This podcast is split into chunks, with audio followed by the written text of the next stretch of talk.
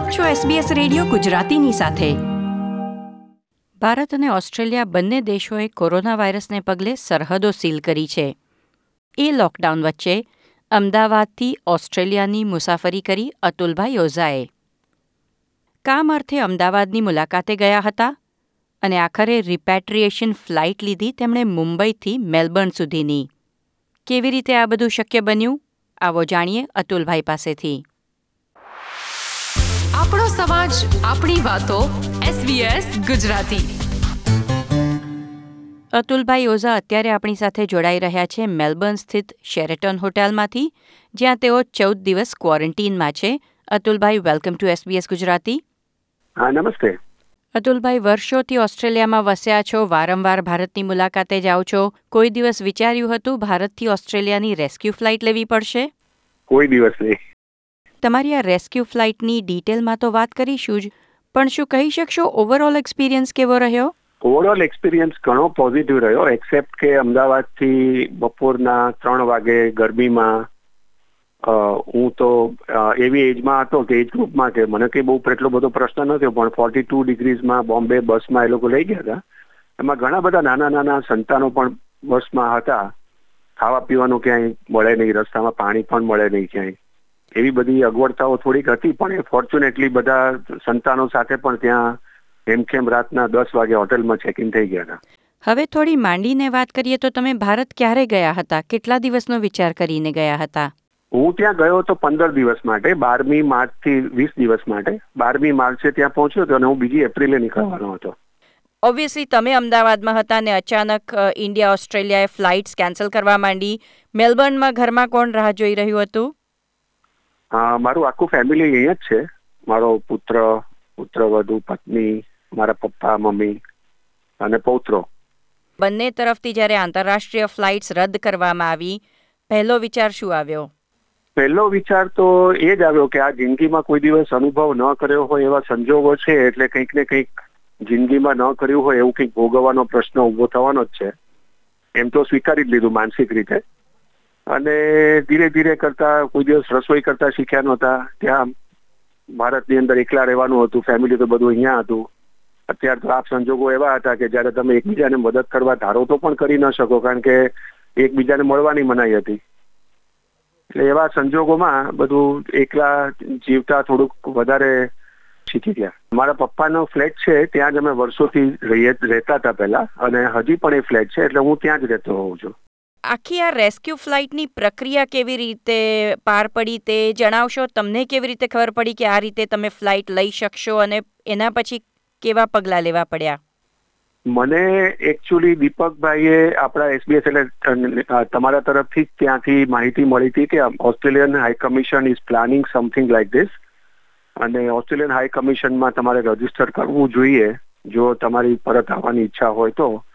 અને એ પ્રમાણે કંઈક એનો જે કોન્ટેક્ટ નંબર હતો, એની પર અથવા તો વેબસાઇટનો એડ્રેસ હતું, એની પર મેં રજિસ્ટર કર્યું હતું. એની પછી ઘણી બધી અનઓફિશિયલ ફ્લાઇટ્સ જેને કહેવાય કે જે કાર્ગો પ્લેન તરીકે એકચ્યુઅલી ફ્લાય કરતી હતી, એ આવી હતી. પણ એની વેબસાઇટની અંદર એવું લખ્યું હતું એટલે વેબસાઇટમાં it was very clear by Australian high commission કે આ જે ફ્લાઇટ છે એ અમે એન્ડોર્સ નથી કરતા. પણ છતાં તમારે કોઈ બીજી મદદની જરૂર હોય કે જેવા પાસ લેવા હોય કે એવું કંઈ હોય તો એ ફ્લાઇટ દિલ્હીથી નીકળતી હતી પણ it was very hard from going from Ahmedabad to Delhi કારણ કે અમદાવાદથી દિલ્હીનો રસ્તો પણ લગભગ પંદર સોળ કલાકનો થાય. એટલે રસ્તામાં કંઈ મળે નહીં. એટલે પછી જસ્ટ વેઇટેડ અને પછી એ લોકોનો જ મેસેજ આવ્યો કે હવે વી આર ઓર્ગેનાઇઝિંગ હાઈ કમિશનમાંથી કે તમારે જો ફ્લાઇટનું બુકિંગ કરવું હોય તો એની વ્યવસ્થિત માહિતી એમાં આપેલી હતી. એટલે તમે હાઈ કમિશનની વેબસાઇટ પર નામ નોંધાવેલું હતું એટલે તમને શું ફોન કે ઈમેલ આવ્યો? જી. ઈમેલ આવ્યો હતો. અને એની અંદર બધી ડિટેલ હતી. પછી જ્યારે ખરેખર એ લોકોએ ઓફિશિયલ ફ્લાઇટ ચાલુ કરી, ત્યારે પ્રોપર ઇન્ફોર્મેશન હતી કે મુંબઈથી તમારે કટાર એરવેઝમાં કેવી રીતે બુકિંગ કરવાનું, તમે બુકિંગ કરશો, પછી શું થશે, તમારું પિકઅપ કેવી રીતે ઓર્ગેનાઇઝ થશે. But all this was organise within forty eight hours એટલે મેં રાતના વેબસાઇટ ખુલી અને એમાં જ્યારે મને ઈમેલ આવ્યો મેં તરત જ બુકિંગ કરી નાખ્યું. અને નેક્સ્ટ ડે એટલે શનિવારે સવારના વહેલી સવારે કહેવાય મેં બુકિંગ કર્યું અને મને રવિવારે બપોરે મેસેજ આવી ગયો કે આવતીકાલે તમારું ડિપાર્ચર છે. એટલે. તમે એરલાઇનની ટિકિટ બુક કરી. એરલાઇનની ટિકિટ બુક કરી કારણ કે એરલાઇન સાથે આપણી ઓસ્ટ્રેલિયન સરકારે જ વાતચીત કરીને એ પર્ટિક્યુલર એરલાઇન એના માટે જ ખાલી બુક કરેલી. સો કતાર એરલાઇનની ટિકિટ બુક કરી. તમે હતા અમદાવાદમાં તમારે પહોંચવાનું હતું મુંબઈ અને ઇન્ડિયામાં બધે જ બહુ જ જડબે સલાક લોકડાઉન હતું. જી. રસ્તામાં બોમ્બે થી અમદાવાદ સુધીમાં મેં એક પણ હોટેલ લગભગ બસો ત્રણસો મીટર એક એક ત્યાં હોટેલ કે રેસ્ટોરન્ટ હોય છે. પણ એક પણ મેં ખુલ્લી જોઈ નહીં ત્યાં રસ્તામાં. ઇવન ટોયલેટ બ્રેક માટે પણ બહુ જ મહેનત કરીને ડ્રાઈવરે જગ્યા શોધવી પડી હતી. એટલે તમે ખાવા પીવાનું બધું સાથે તમારા સામાનમાં લઈને આવ્યા હતા? સાથે લઈને જ જવું પડે, નહીંતર રસ્તામાં તો કઈ મળવાની કોઈ શક્યતા છે જ નહીં. બસની અંદર પણ ભારતના સરકારના નિયમો પ્રમાણે કોઈ જગ્યાએ વધારે પડતા કર્ટન્સ ન હોવા જોઈએ. એટલે જે બસ હતી એ પણ કર્ટન્સ તો નોર્મલી આપણે ત્યાં બધી બસોમાં હોય જ છે, પણ ફોર્ટી ટુ ડિગ્રીની અંદર એસી ચાલુ હતું.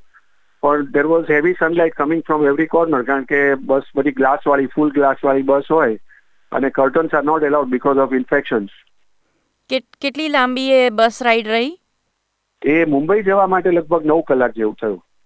સળંગ નવ કલાક અને એમાં એક જ બ્રેક પંદર મિનિટનો લીધો હતો એ લોકોએ. અને એક બ્રેક લેવો પડ્યો તો કમ્પલસરી બોર્ડર ઉપર એ લોકો ચેક કરે છે બધાના ટેમ્પરેચર મહારાષ્ટ્રમાં જ્યારે એન્ટર થઈએ ને ત્યારે. એટલે there is a border cross check એટલે એ વખતે ત્યાં બધા પેસેન્જરોને સોશિયલ ડિસ્ટન્સિંગ પ્રમાણે ઉતારીને ટેમ્પરેચર અને પેસેન્જર જે બસના પેસેન્જર્સ હોય એના નામ બધા નોંધીને એની સામે બધી વિગતો લખી નાખે. મુંબઈ પહોંચ્યા પછી તમારી ફ્લાઇટ કેટલા સમય પછી હતી? અબાઉટ ટ્વેન્ટી ફોર અવર્સ એટલે નેક્સ્ટ ડે હતી. એટલે ત્યાં પણ શું કોઈ હોટેલમાં રહેવું પડ્યું? ત્યાં હોટેલનું પણ લિંક એ લોકોએ જ મોકલાવી હતી ઓસ્ટ્રેલિયન હાઈ કમિશને ને એ જ હોટેલમાં રહેવું પડે. અને એ લોકોએ રેટ નિગોશિએટ કરેલા બધું એ લોકોએ જ કર્યું હતું એટલે તમે આપણે લિંકમાં ક્લિક કરીએ એટલે ઓસ્ટ્રેલિયન હાઈ કમિશનના રેકમેન્ડેડ રેટ માટેના બુકિંગનું જ પેજ ખુલે. એટલે આમ બધું વ્યવસ્થિત રીતે ઓર્ગેનાઇઝ કર્યું હતું. ખાવા પીવાનું લંચ એમાં એક લંચ બોક્સ તમને મળે. એ પણ પૈસા આપીને બધું લેવું પડે આપણે. પણ લંચ પાણી એ બધી સગવડતાઓ ત્યાં હતી. ડિનર પણ હતું રાતના. બરાબર. એટલે ચોવીસ કલાક તમે હોટેલમાં મુંબઈમાં રહ્યા અને પછી બસ મારફતે બધાને એરપોર્ટ લઈ ગયા હશે? જી. એરપોર્ટની વ્યવસ્થા કેવી હતી? એરપોર્ટની વ્યવસ્થામાં મુંબઈ એરપોર્ટ મેં કદાચ મારી જિંદગીમાં નવું એરપોર્ટ થયું હશે ને, કદાચ કન્સ્ટ્રક્શન ચાલતું હશે ને પેસેન્જર્સ એલાઉડ નહીં હોય ને, ત્યારે પણ આટલું બધું ડેઝર્ટેડ નહીં હોય. એટલે એટલું બધું ખાલી લાગે તમને કે આપણે ક્યાંય માણસો તો હોય જ નહીં, ખાલી એક જ ફ્લાઇટના પેસેન્જર હતા ત્યાં. અમારી ફ્લાઇટ હતી અને બીજી એક રિસ્ક્યુ ફ્લાઇટ જવાની હતી કોરિયા. એટલે there were some people queuing up for that flight બાકી આખું એરપોર્ટ કમ્પ્લીટલી ડેઝર્ટેડ લાગે. There were no lights only skylights were working no AC was working only fan was fresh air fan was on એટલે એ ગરમીની અંદર લગભગ બે કલાક સોશિયલ ડિસ્ટન્સિંગ સાથે ઇમિગ્રેશન કરવાનું ચેક ઇન કરવાનું, એ બધી પ્રક્રિયાઓ પૂરી કરી. અને પછી લગભગ ફ્લાઇટના પોણો કલાક પહેલા જ અમે લોકો ચાર કલાક પહેલા ગયા હતા લગભગ ત્રણ કલાક પછી ગેટ ઉપર અમે પહોંચ્યા. ફ્લાઇટમાં તમે કહ્યું અગેન ફૂડ પેકેટ્સ મળ્યા હશે અને what about the mask and other protective gear mask એટલે આપણી સગવડતાઓ માટે આપણે બધા માસ્ક તો પહેરતા જોઈએ નોર્મલી આખી ફ્લાઇટની અંદર લગભગ બધા માસ્ક અને ઇન્ડિયામાં તો કમ્પલસરી જ હતું. You enter in to the aircraft until that time you have to have mask anyway પણ એ તમને સહેલાઈથી ઇન્ડિયામાં મળી ગયા ખરા? ઇન્ડિયામાં મળી જાય સહેલાઈથી મળી જાય. Did you have a break in Doha I side break three hours break in Doha અને દોહામાં પાછું એ લોકો બીજે બધેથી જે ફ્લાઇટ લઈને આવ્યા હોય, બધા કોઈક યુરોપમાંથી આવ્યો હશે, કોઈક લંડનથી આવ્યો હશે, એ બધી ફ્લાઇટ પણ ત્યાં ભેગી કરવી હશે. અને અહીંથી પછી મુંબઈ બધા ત્યાંથી ડિસ્ટ્રીબ્યુટ કર્યા. સિડની વાળા સિડનીની ફ્લાઇટમાં ગયા. ત્રણ જગ્યાએ ગઈ હતી ફ્લાઇટ એ વખતે. એટલે બોમ્બે થી પાછા દોહા જાય અને દોહાથી પછી the flights were distributed to Sydney Melbourne અને આઈ થિંક ક્વિન્સલેન્ડ અને મેલબર્ન એરપોર્ટ ઉતર્યા પછી? મેલબર્ન એરપોર્ટ ઉતર્યા પછી ગાઈડન્સ બહુ જ વ્યવસ્થિત હતું. એક પછી એક ટેબલ ઉપર તમારે કઈ કઈ જગ્યાએ શું કરવાનું. ઇમિગ્રેશન પતી જાય એની પછી એની પહેલા બધી ગાઈડલાઈન આપી દે કે you are going to quarantine in a hotel which is arrange by government તમને શું શું મળશે બધી જ ઇન્ફોર્મેશન ત્યાં આપી દેશે લોકો. અને પછી તમે એક્ઝિટ થાઓ ત્યારે તમારી ત્યાં બસ વેઇટ જ કરતી હોય અને બસની અંદર તમને બેસાડે, ત્યાં સુધીની પૂરેપૂરી ગાઈડન્સ એ લોકો પ્રોવાઈડ કરે છે. અને પછી સીધા હોટેલમાં આવીને સીધા ત્યાં અહીંયા પૂછી લે તમને કે તમારી ખાવા પીવાની શું સગવડતાઓ જોઈએ છે. એટલે આપણે વેજીટેરિયન ફૂડ કે આપણે જે કંઈ એમાં ભરવાની હોય માહિતી એ બધી ફોર્મમાં ભરી દેવાની. એમને આપી દેવાનું એટલે રૂમની કી આપણને આપી દે. સિક્યુરિટી સાથે આપણને એકલા જ મોકલી દે અહીંયા. અહીંયા એક સિક્યુરિટી હોય એ તે જસ્ટ કીપ વોચિંગ કે કોઈ બહાર નીકળતું નથી. અને એ કી એવી હોય કે એક વખત it is one one use key only it's an electronic key પણ વન યુઝ કી એટલે તમે એક વખત એન્ટર થઈ જાય પછી એ કી ઇઝ ડેડ તમે બીજી એટલે વખત યુઝ ના કરી શકો. આવજા ન કરી શકે લોકો. અને તમે પણ બહાર નીકળીને પાછા ના આવી શકો રૂમમાં. રાઈટ રાઈટ એટલે અત્યારે ત્યાંથી જ તમે વાત કરી રહ્યા છો જી શેરેટન હોટેલમાંથી જી.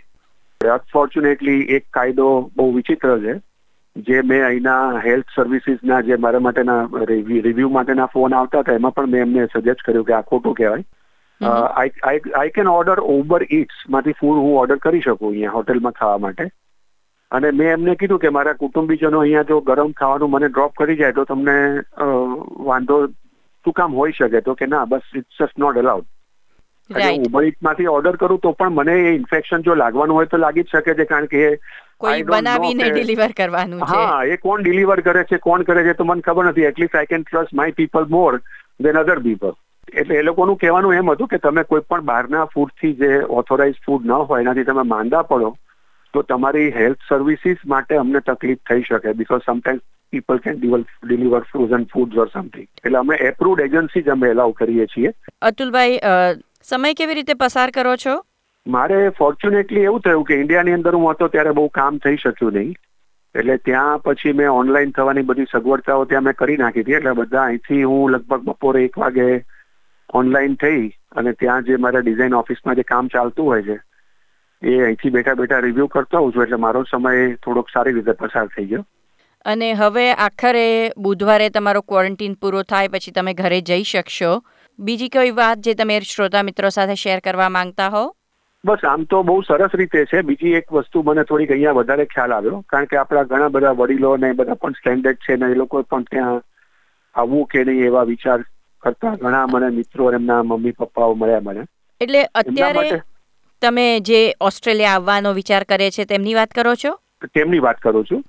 એટલે એમાં ઘણા મોટી ઉંમરના વડીલોને જો અહીંયા આવવું હોય તો એ લોકો અહીંયા મેં હમણાં જ ડિટેલમાં વાંચ્યું એમાં ખબર પડી કે સાથે કોઈને ગાર્ડિયન તરીકે રહેવું હોય કોઈ મિડનું છોકરું હોય કે મોટી ઉંમરના વ્યક્તિ હોય તો ગાર્ડિયન તરીકે સપોઝ મારા પપ્પા ત્યાંથી આવ્યા હોય ને હું અહીંયા મેલબર્નમાં હોઉં તો I can opt to be with him for fourteen days પણ મારે મારે પણ એની સાથે પછી લોકડાઉનમાં જતા રહેવું પડે. એ જ હોટેલમાં એ જ રૂમમાં? તમે ચૌદ દિવસ એમની સાથે રહી શકો. રહી શકાય. અચ્છા આ વસ્તુ ઓસ્ટ્રેલિયા માટે લાગુ પડે છે. જી ઓસ્ટ્રેલિયામાં માટે લાગુ પડે છે. હજારો લોકો ઓસ્ટ્રેલિયાથી ઇન્ડિયા જવાનો પ્રયત્ન કરી રહ્યા છે અને એમાંથી આમાંથી ઘણી બધી વસ્તુઓ કદાચ એમને લાગુ પડશે જ્યારે એ લોકો મુંબઈ દિલ્હીમાં લેન્ડ થઈને પોતપોતાના શહેર જવા માટે ટ્રાવેલ કરશે કે ક્વોરન્ટીન કરશે. પોતપોતાનું ખાવા પીવાનું સાથે રાખવું આ બધી સલાહ બંને બાજુ ટ્રાવેલ કરનાર બાજુ સાચી છે યસ. ટ્રાવેલ કરનાર લોકો માટે છે. Atulbhai thank you so much તમે આ એક્સપિરિયન્સ શેર કર્યો. ઘણા બધા ગુજરાતીઓને આનાથી થોડી મદદ મળશે. અમુક લોકો જે ટ્રાવેલ કરવાની તૈયારી કરી રહ્યા હશે તેમને કદાચ કામ લાગે એવી આશા રાખીએ. Thank you very much I appreciate thank you જણાવો અમને આપને અસર કરતા મુદ્દાઓ વિશેનો તમારો અભિપ્રાય. લાઈક કરો SBS ગુજરાતીને ફેસબુક પર અને શેર કરો તમારા વિચારો. આ પ્રકારની વધુ માહિતી મેળવવા માંગો છો? અમને સાંભળી શકશો Apple podcast Google podcast Spotify કે જ્યાં પણ તમે તમારા પોડકાસ્ટ મેળવતા હોવ.